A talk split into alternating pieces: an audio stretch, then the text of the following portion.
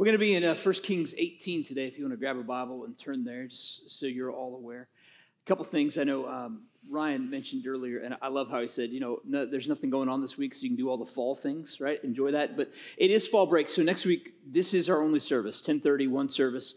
So everybody will be together, kind of a family Sunday. We are looking forward to that. Just want to let you know.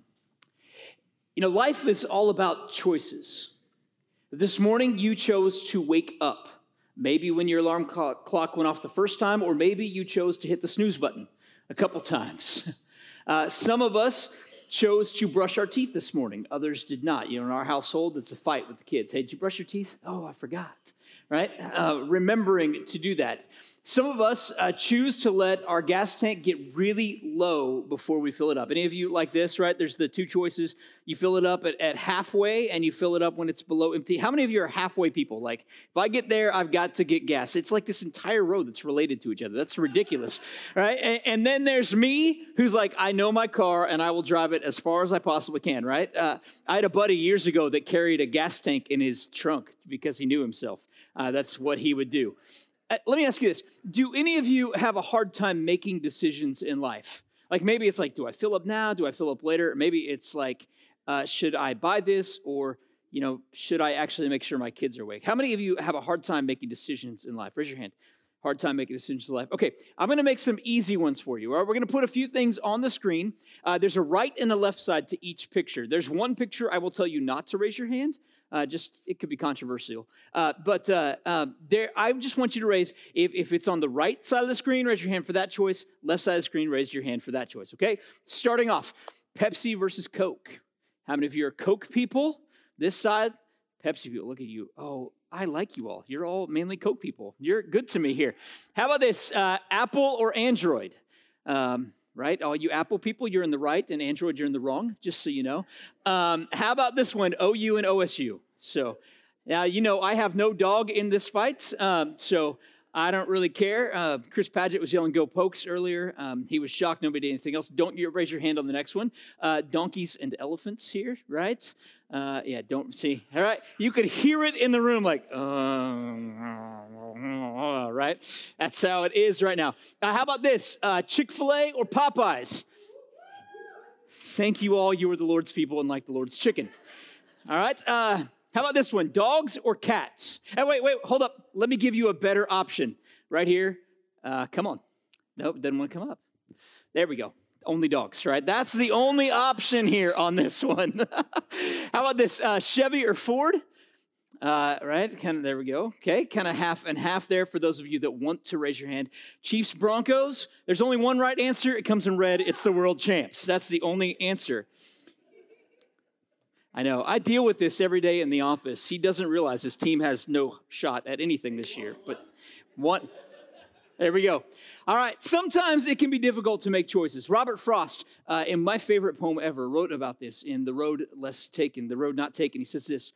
Two roads diverged in a yellow wood, and I sorry that I could not travel both, and be one traveler long I stood, and looked down one as far as I could to where it bent in the undergrowth. Then I took the other as just as fair, and perhaps having the better claim, because it was grassy and wanted wear, though as for that the passing there had worn them really about the same. And both that morning equally lay in leaves no step had trodden black. Oh, I kept the first for another day, yet knowing how way leads on to way, I doubted if I should ever come back. I shall be telling this with a sigh, somewhere ages and ages hence, two roads diverged in a wood, and I took the one less traveled by, and that has made all the difference. Life is all about choices, all about the decisions we make to choose one thing over another, where that will direct our paths, the choice to pick the right path or the wrong path, the choice to follow God or not to, the choice to go to bed early on Saturday night so that you wake up on Sunday morning refreshed and ready to worship, the choice to give to God or not to. The text today that we are in is really a choice, a decision that the nation of Israel is faced with, a question that Elijah asked them as they're all gathered around Mount Carmel. It's found in First Kings 18:21. How long will you go on limping between two different opinions? If the Lord is God, then follow him. But if Baal is God, then follow him. It could also be said like this: how long will you go sitting on the fence, not choosing one side or the other? If the Lord is God, then follow him. If Baal is God, then follow him. The question for us today is, how long will we keep on limping?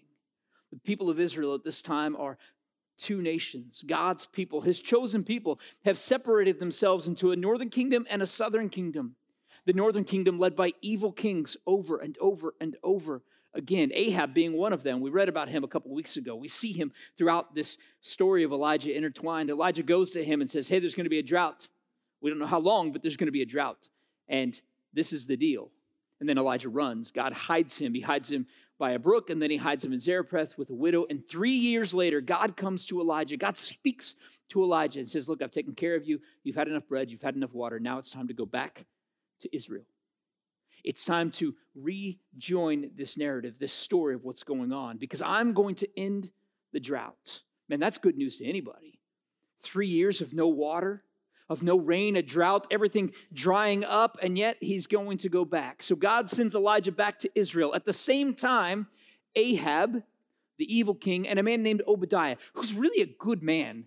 He works for Ahab, but he's a good man who's hidden the prophets of God in a cave, a group of 100 of them split into 250s, and he's fed them bread and water. It's so fascinating how much bread and water comes up in this narrative of Elijah. He's fed them bread and water, taking care of them. Ahab looks at Obadiah, his kind of servant, and he says, look, here's the deal. There is no good grass for the livestock. They're all going to die. So here's what we're going to do. I'm going to travel this way in the kingdom. You're going to travel that way in the kingdom. And the first of us that finds grass for the livestock, come back and report to the other so that we can feed our livestock, our herds, because they're going to die otherwise. And so he goes and he does that. We don't know what Ahab found, but we know that Obadiah found Elijah. He's like, Elijah, what are you doing here? The king's been looking everywhere for you. He's been looking everywhere he goes. He sends people, haven't seen you. What's going to happen? And Elijah says, go find Obadiah. Tell him I'm here. He won't believe me. Are you actually going to be here? You're going to disappear. Elijah says, I will be here. So Obadiah goes to find Ahab. Ahab comes to find Elijah. We find their encounter in 18:17. When Ahab saw Elijah, Ahab said to him, is it you, you troubler of Israel? I'm going to greet you all like that someday. Mark's going to walk in the office in that Broncos hat. Is that you, you troubler? Right? That's what's going to happen here. Is that you, you troubler of Israel?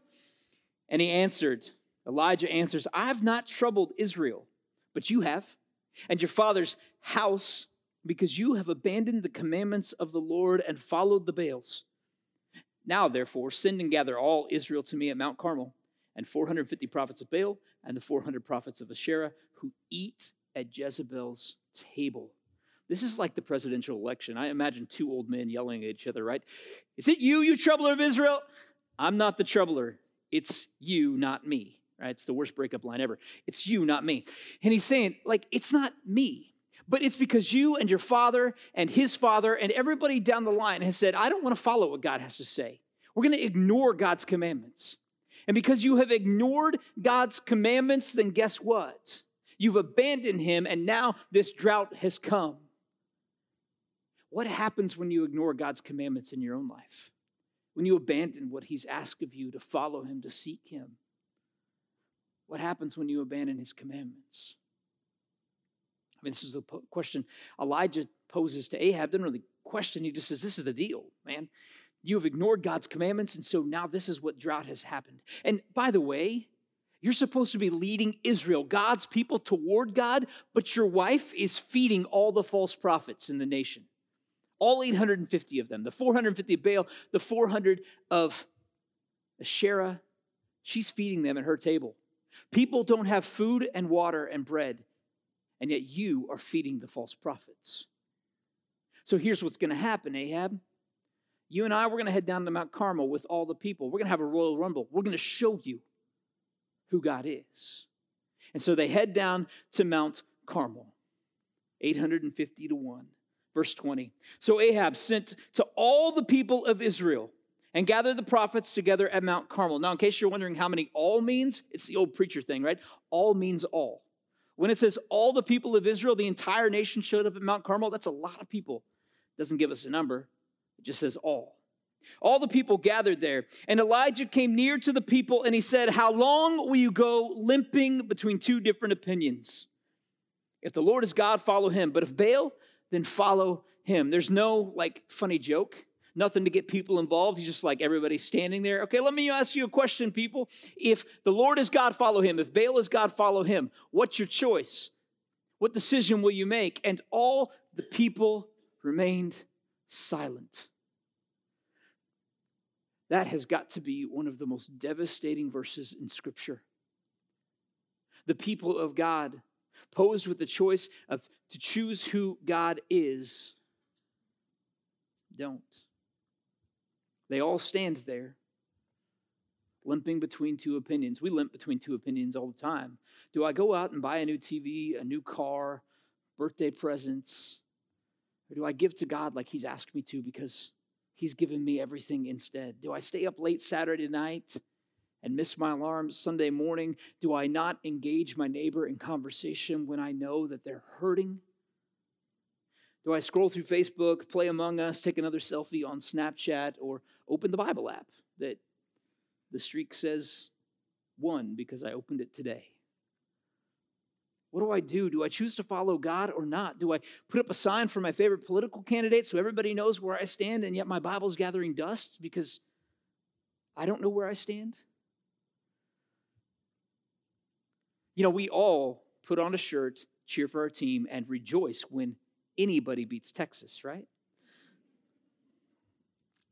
Common ground.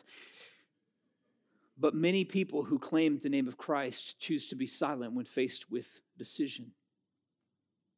Silence is what meets Elijah that day. Conviction is what meets the people. We have 5 kids. You know this. I can think of very few times when we have asked our kids about something that is convicting, and they've actually said, "Oh, I'm sorry," or "I was wrong."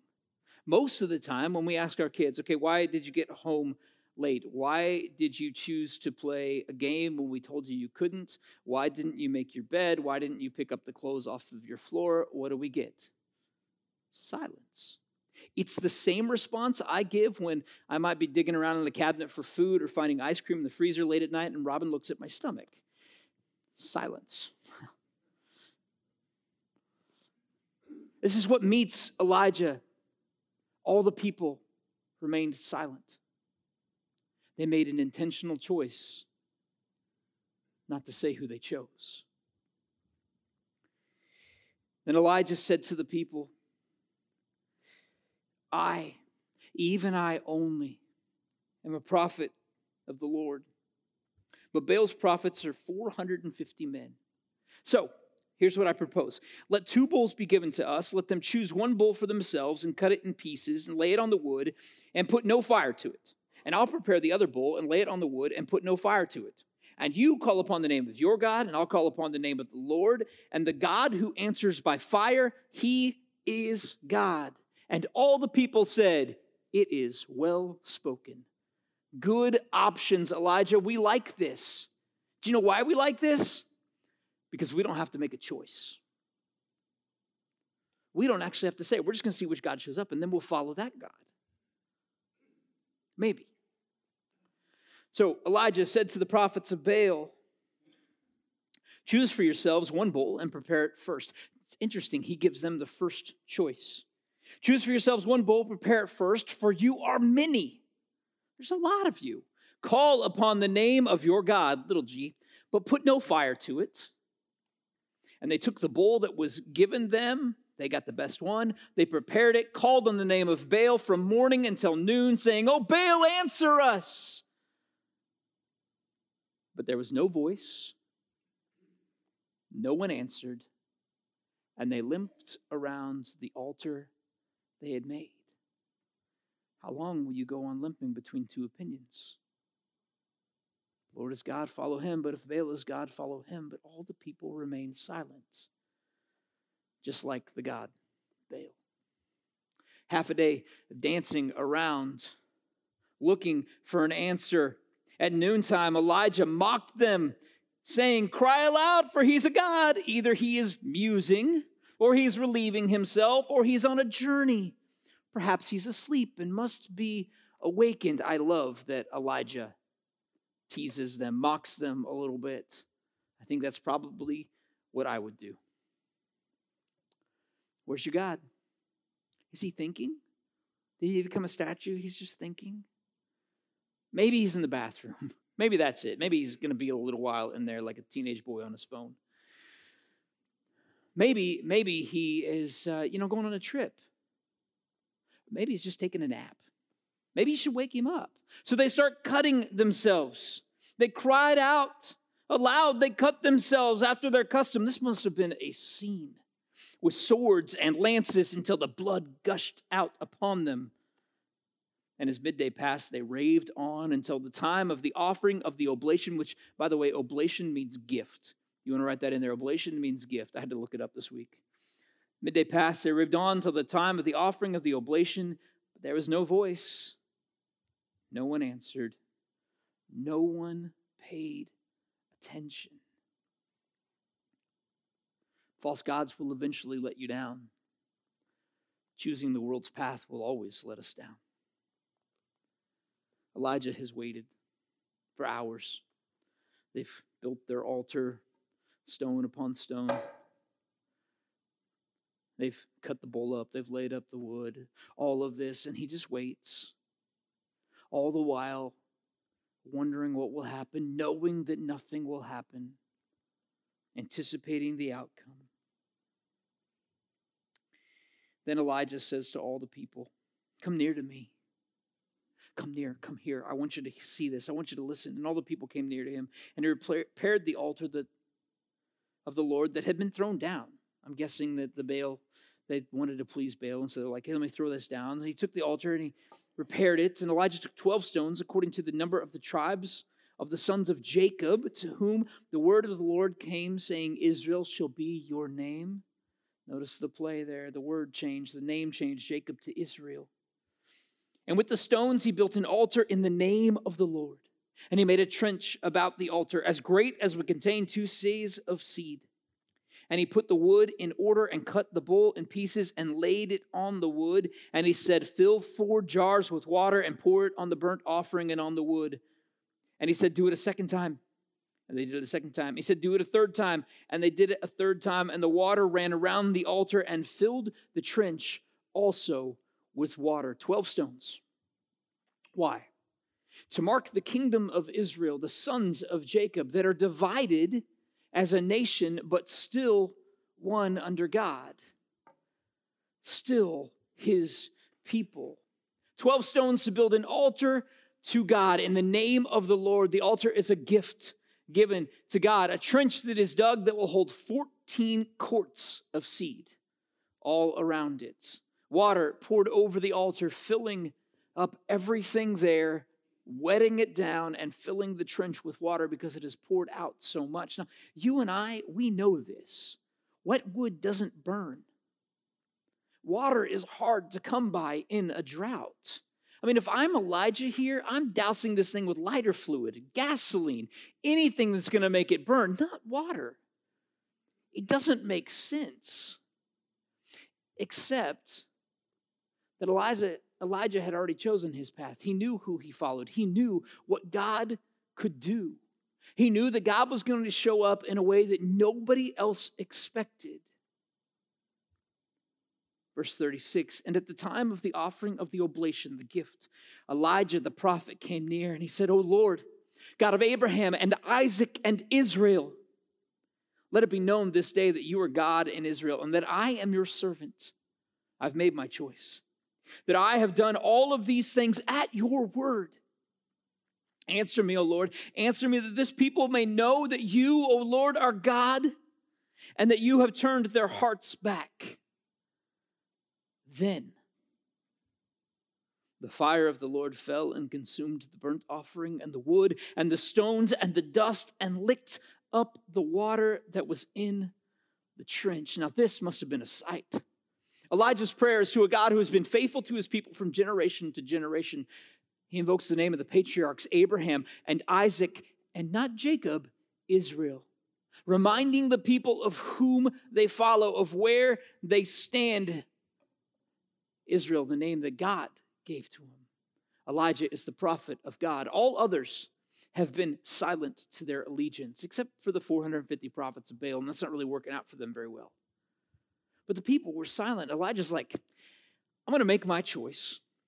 Whether or not you follow the 450 to 1 or the 850 to 1, it doesn't matter, because one God is greater than everything else you can imagine. The math doesn't always work out, but in this case it does. And Elijah the prophet knows, I am making my voice heard. I am proclaiming whom I follow, and he shows up. Fire from heaven, the offering consumed. The bull, the wood, the rocks that make up the altar, the dust that has now been created because the rocks are gone, the water in the trench licked up, everything is gone. Now, this is fascinating, but it really shouldn't surprise us. And it shouldn't surprise the people of God who knew the commandments of God and his way. Deuteronomy 4, Moses is giving the commandments to the people. He's walking them through us. He's reminding them, hey, this is what you need to do to follow God. Deuteronomy 4:23. He's like, look, here's the deal. Don't have idols, all these kind of things, but I need you to see something. And Moses says this, he goes, look, take care to follow God, unless you forget the covenant of the Lord your God, which he made with you. Like, take care to follow God unless you forget the covenant that he made with you, and make a carved image, the form of anything that the Lord your God has forbidden you. Like, take care that you don't follow other gods, that you don't follow other idols. I mean, Israel here in Elijah's case has done exactly that. It's like, take care that that's not what you do. Here's why. For the Lord your God is a consuming fire, a jealous God. It's amazing throughout Scripture how many times it talks about God as a consuming fire or a devouring fire. Here we just actually see it. Hebrews 12 in the New Testament tells us something very, very similar. He's talking about worship and the way we worship God, bringing right sacrifices before him. Hebrews 12:28. He says, therefore, let us be grateful. Let us be grateful for receiving a kingdom that cannot be shaken. The Baals were shaken. Thus let us offer to God acceptable worship with reverence and awe, coming before him to worship him, to honor him, because that is what we get to do. Why? Our God is a consuming fire. He shows up when we need him. And in this case, he shows up at a party that Elijah is throwing on his behalf, and he shows out. Like, let me just burn all of it down. Let me show you how powerful I am. My people, let me remind you of who I am. Let me show you once again that I am the God of Abraham and Isaac and Israel, and let me show you what I can do. I've always wished that God would have just burnt down both altars at once here. But I love that the altar to Baal is still standing there, untouched, never to be burned up. And when the people saw it, they fell on their faces and said, the Lord, he is God. The Lord, he is God. It's so fascinating to me when, I'll watch football this afternoon. I'll probably jump up and cheer when the Chiefs score a touchdown or destroy the Raiders. The people here are watching something even greater. They're watching the miraculous unfold before them. They're watching the God of creation come down in fire and burn this all up. And what do? They could have cheered. They do proclaim who God is, but they do it on their knees. They bow down before him. The Lord, he is God. The Lord, he is God. This decision that they make in the moment, not because of what they've seen, but because of what they've seen. Because God has been faithful. Because they needed to be reminded of the faithfulness of God and who he is. They're no longer silent. They make a choice. They make a decision. Elijah tells them then to gather up all the prophets of Baal, and they do, and then they go down and they slaughter them, which is really weird. But that's what happens. An extreme decision, but they do not limp. They do not stay silent. They make the choice. They cry out the Lord. He is God. Fire from the Lord comes down that day and consumes everything in his path. And he shows them who he is. Christ came down to be the sacrifice on our behalf, to show us who he is, to show us his great love for us. That on a different kind of altar on the cross, he would die to take our place. That we would never have to put anything on that altar again to make a sacrifice, but that we would be a living sacrifice, placing ourselves on the altar to follow him, to know him. To know that in the middle of a drought where it doesn't really make sense to dump a whole bunch of water on an altar, he is the living water that comes to us in a spiritual drought, giving us life and hope, that he is the joy of our salvation, that Christ was alone. Elijah may have been the only one crying out, drawing people to himself to worship God. Jesus draws all men to himself. But for a moment, he was alone. My God, why have you forsaken me? And alone, he still chose to be the sacrifice. He chose to be the one who came down and consumed sin, to rise again after 3 days, to tell us, I will come back. But until that time, he says, follow me. Jesus wants us to choose to follow him. A daily decision, a daily choice to say, this is where I live. This is what I do. I choose to follow him. He doesn't say the decision will be easy. In fact, he says it will be pretty hard in Matthew 7. All right, Robert Frost said, 2 roads diverged in a wood. I took the one less traveled by. It made all the difference to me. Jesus says there's 2 roads. Enter by the narrow gate, because the gate is wide and the way is easy that leads to destruction. Those who enter by it are many. But the gate is narrow and the way is hard that leads to life, and those who find it are few. And Jesus says, if I'm God, choose to follow me. Take the narrow gate. Take the one that's harder. He doesn't say it's going to be easy. He never does. In fact, he says it's going to be hard. People will mock you. You may feel alone at times, but it's always worth it to follow me. The Lord, he is God. What does it look like to choose to follow Jesus? What does it look like to make that choice, to make that step? I mean, what does it say? Jesus says, my yoke is easy, my burden is light, but he also says you have to follow. So there is that choice. There's that choice to, for the first time, say, look, I'm going to follow Jesus. I'm going to make him my Lord and my Savior. I'm going to follow him into baptism. I'm going to come to him. I'm going to be saved from my sins, and I am going to follow. Many of us are willing to make that choice. Many of us have made that choice. Some have not. Online and in this room, if you need to make that decision, then that's the first step. The Lord is God. The Lord, he is God. That's our proclamation today. But then there are other choices that we make every single day to choose to follow him. If we want to know the Lord well, then, well, we know his word well. It's pretty simple. We tell people this in youth ministry for years. We tell everybody, like, read the word of God. Get to know him. Get to know who he is and his love for you. Pray. Sometimes we don't know what to pray. The Holy Spirit will help us in our prayers. That's what's promised in Romans 8. But also, Jesus gave us a prayer in Matthew 6, the Lord's Prayer, that we can pray, our Father who art in heaven, holy is your name. If you need help in prayer, we've got several resources that we'd love to help you with. You can just type it in the chat box there online for us, or write it on your card, or send me an email, james@oshhills.com. We've got plenty of resources to help you pray. And maybe those are things you do well, and you're like, okay, what else can I choose? Maybe it's, hey, I need to have a conversation with my neighbor. I need to get to know them so they can know Jesus too. Develop that relationship so I can have a chance to tell them about Jesus, what he's done, because I can't imagine life without him. And maybe it's a little more than that. Maybe you need to spend some time in silence with God, just a minute a day, 2 minutes to go, I'm going to just focus on God because he's good. Teach me your way, O Lord.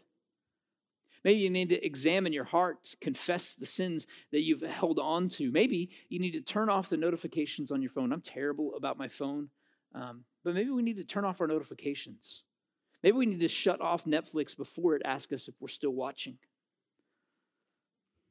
Turn our heart toward God. Confess your sins to him. Seek him while he may be found. Forgive as you have been forgiven. Walk in his way. Love as he loved. Serve as he serves. Find ways to serve people in the name of Christ. Honor others as he did. Maybe you need to think twice before you post. Maybe you need to let go of the idol of self and gaining all the attention and place it on Christ first. What are some intentional things that you need to do? If I followed you around for a week, right?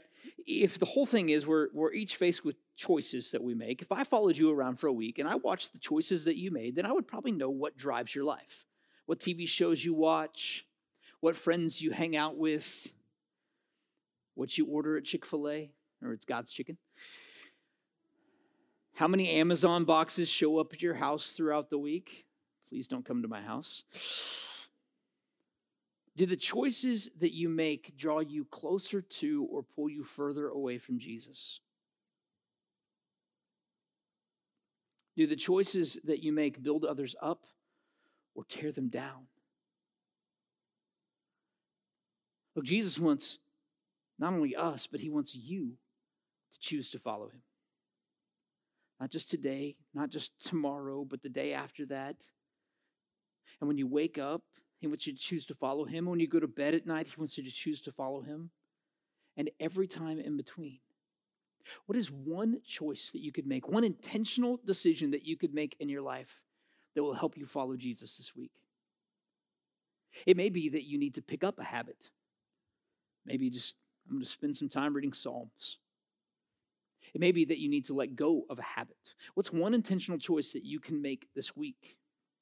This week, I would encourage you to make a decision, make a choice to develop a habit that will help you follow Jesus. Maybe it's wake up 15 minutes earlier, spend some time in prayer. Maybe it's to develop some rhythms in your life that help you enjoy the satisfaction of the Lord more in your day. Jesus wants you to choose to follow him. This is the choice laid out before the Israelites at Mount Carmel. This is the choice that we are faced with every day, that everybody who would come to hear faith has to make. Do I follow or not? Do I say this is right or not? Joshua is facing these Israelites years earlier. It's the end of his ministry, the end of his time with them. He's saying, look, here's the deal. You get to choose for yourselves whom you will serve. You get to choose. I'm going to follow God or I'm not. But I need you to know this. As for me and my house, we will serve the Lord. Let me tweak that a little bit. Make a statement that I hope is true of you. That I'm confident is true of us, because as for me and my house, we will choose to follow Jesus. Would you pray with me? Father, may we be people who choose you daily, who choose to follow you in our thoughts and on our phones and reading your word and knowing you and the things that we wrap our lives around. God, may we choose to follow you first. May there be nothing more important than proclaiming with our lips and living with our lives that the Lord, he is God. Lord, you are God. Help us to make that decision today to follow you one moment, one breath, one step at a time. Holy Spirit, would you guide us and lead us? Would you teach us your way? Would you show us your path more and more? It's in your name that we pray. Amen. We have a decision time. We're going to ask you to stand in a moment and to do that. But we have a time of decision that we come to and we say, look, if you've never accepted Jesus, we're going to give you that opportunity. Not just to limp toward that decision, but to run toward the altar. To run to what God has asked you to follow him. And maybe that decision for you is to quit limping between whether or not I talk to a friend about Christ, but I run toward him. Maybe that decision is to be more connected. Maybe it's just, I need to pray with people today. But I pray that if you've never accepted Jesus, that would be the first thing that you do. That you run to him. No more limping. That you make that decision to follow, to proclaim the Lord, he is God, and that we each do that. And that every day of our lives, every day we live this week, that we make intentional decisions to follow and to proclaim that the Lord, he is God. So we're going to give you that opportunity. If you just want to pray with somebody, I'm down here. Roger's in the back. There's others who would love to pray with you. But if you need to follow Christ online, let us know. In this room, why wait? Let's each choose today to follow God. Would you stand with me? And let's sing and make a proclamation about who he is. And if you have a decision to make, I'm going to be right down here. I'd love to talk.